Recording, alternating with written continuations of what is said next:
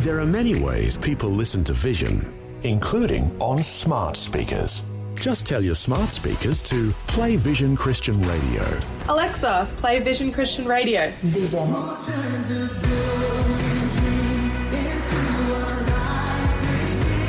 Yep, it really is that easy. You can also say play V180 Radio for our music channel. It's just another way that Vision is helping you look to God daily.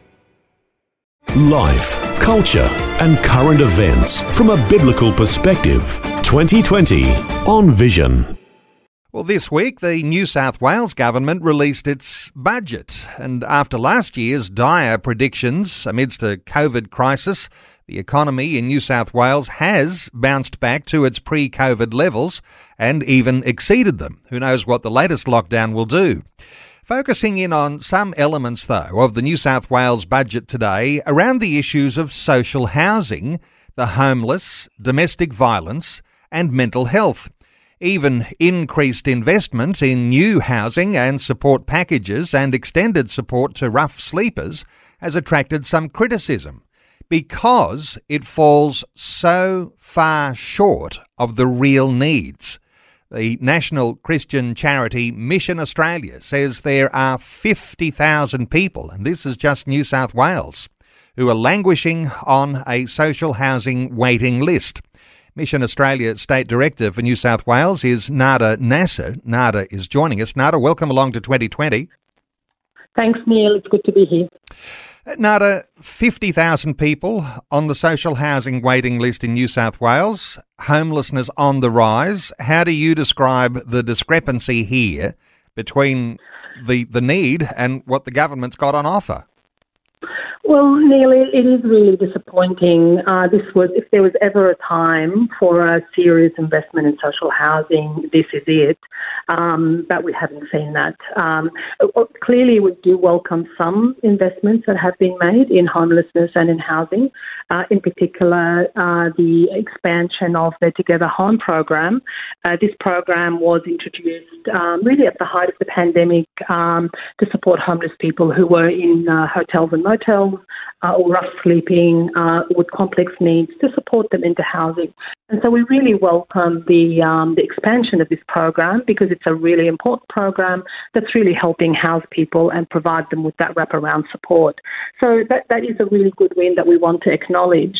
Um, there are also some other, you know, smaller scale investments in social housing, in maintenance programs, but also investment in Aboriginal housing, which we also welcome.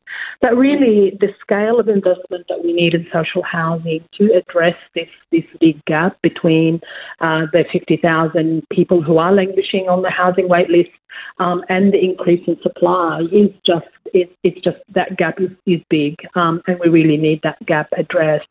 Uh, the, you know what's the, what we're seeing as a result of the pandemic um, is that uh, th- there's an increase in affordability stress, particularly in some regional communities. Uh, so there's a, the, the, housing task force that's also been announced. That, that that's great. That will be really good to uh, ensure that there is now closer consideration of what we do around uh, addressing, um, uh, you know, housing afford- affordability in those regional areas. But really, the bottom line is what we need is a serious investment, um, like what we've seen in uh, in Queensland, uh, in Victoria, other states that have uh, really put um, big dollars uh, to increase the supply of affordable, social and affordable housing. Nada, let's talk about the comparison with other states in just a moment. but just to reflect on the New South Wales budget. Uh, more money for 250 homes, but 50,000 people on a social housing waiting list. This is why you're saying not enough in this budget. Absolutely, it's a it's a drop in the ocean. Um, to yeah, w- what we need is you know if you think about how do we house fifty thousand people, what we need is a really serious investment um, in uh, the inc- increasing the supply of uh, of social and affordable housing. Okay, this comparison, how does the New South Wales budget increase for social housing compare with what is happening in other states. You said there was some bigger investment happening in Queensland and in Victoria. Yes, recently uh, the, the, Victorian government uh, recently invested uh, about $5.3 billion. That was the last budget, last year's budget um, for social affordable housing. Uh, the Queensland government in this budget has just uh, invested $2.9 billion. So you can see that this is the scale of investment that's needed uh, to really make a, a, you know, a serious impact or a serious dent in that uh, uh, in the gap between uh, the need for affordable social and affordable housing and the supply of social and affordable housing. Of course, uh, when we say homeless people, that's a big blanket statement, isn't it? And uh, these categories of people who are in real need on social housing waiting lists, uh, let's talk about some of those for a moment. Uh, Aboriginal housing, and uh, not enough uh, to make up a severe shortage here. Well, yes, the um, the uh, homeless population is uh, broad. I mean, often we think of homeless people as people who are, uh, you know, sleeping rough or sleeping in the street. That that's a small proportion of homeless people. But uh, the, the homeless people can be people who are sleeping on the street or sleeping rough. It can be people who are sleeping on a friend's couch. They're often the hidden homeless that we don't really see them visibly, but they are there. It's also people who are in crisis accommodation in transitional accommodation or in over severe overcrowded situations where the home that they're living in is either unsafe, uh, severely overcrowded, or, or that their tenancies are at risk because of the financial stress that they're under. They're, they're at imminent risk of uh, losing their home. So, part of that need uh, for Aboriginal housing uh, around issues, uh, oftentimes overcrowding issues, and uh, those need to be looked at, certainly at a government level as well as what we might think of as at a welfare level. Uh, let's talk also about women, because when we talk mm. domestic violence, it's often women who are the ones who bear the brunt of this. 35% uh, of those seeking support uh, women, and uh, and so the the solution, of course, here some affordable housing if women are going to escape a domestic violence situation. This is a challenging area that you're working on as well.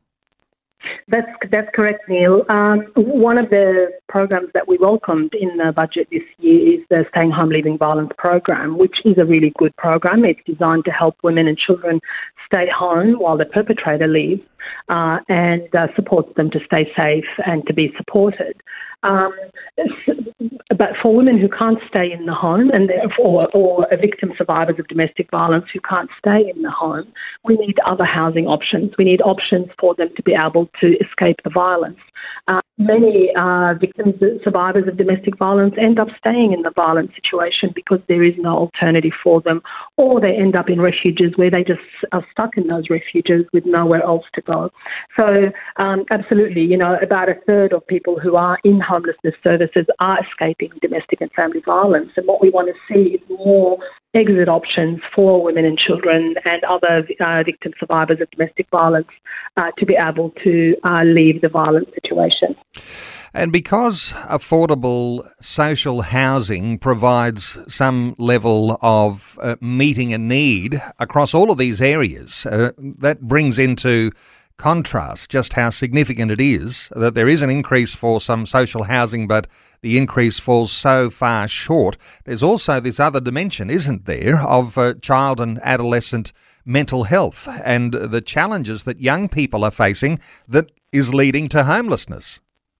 Well, absolutely. Um, so that young people are the other really large cohort of people in homelessness uh, who suffer homelessness and who end up in homelessness services. Uh, and so, you know, I think about a third of uh, of young of the clients in homelessness services are young people. So that's a really important group that we, um, you know, we provide the homelessness services for young people and other groups as well. So that is a very important group to focus on. We do welcome the increased investment in mental health. So there was some investment uh, in ment- mental health services for children and young people in this budget, which is really great. That's great to see. Um, we, we do need to see a lot more uh, investment in that. I think you know that uh, the, the survey that Mission Australia does, the youth survey, which we do annually, um, it persistently finds that uh, mental health is a big concern for young people. Uh, in New South Wales, last year we surveyed about 6,600 young people people, uh, and they said to us the three big concerns for for them are coping with stress, mental health, and uh, uh, you know school and study issues. So, any investment in supporting uh, children and young people to improve their health and well-being uh, is welcome, and we certainly would love to see more investment in that area. Well, Nada, you're leading a fabulous Christian-based organisation, Mission Australia, and things are not getting any easier when it comes to issues around homelessness, around the need for social housing, uh, with the latest uh, outbreaks that are causing all sorts mm. of issues for New South Wales, and yeah. and uh, of course uh, the lack of JobSeeker, and who knows what might come in the near future mm. if uh, things get worse for New South Wales. But but things aren't getting mm. better, are they? Things are getting worse.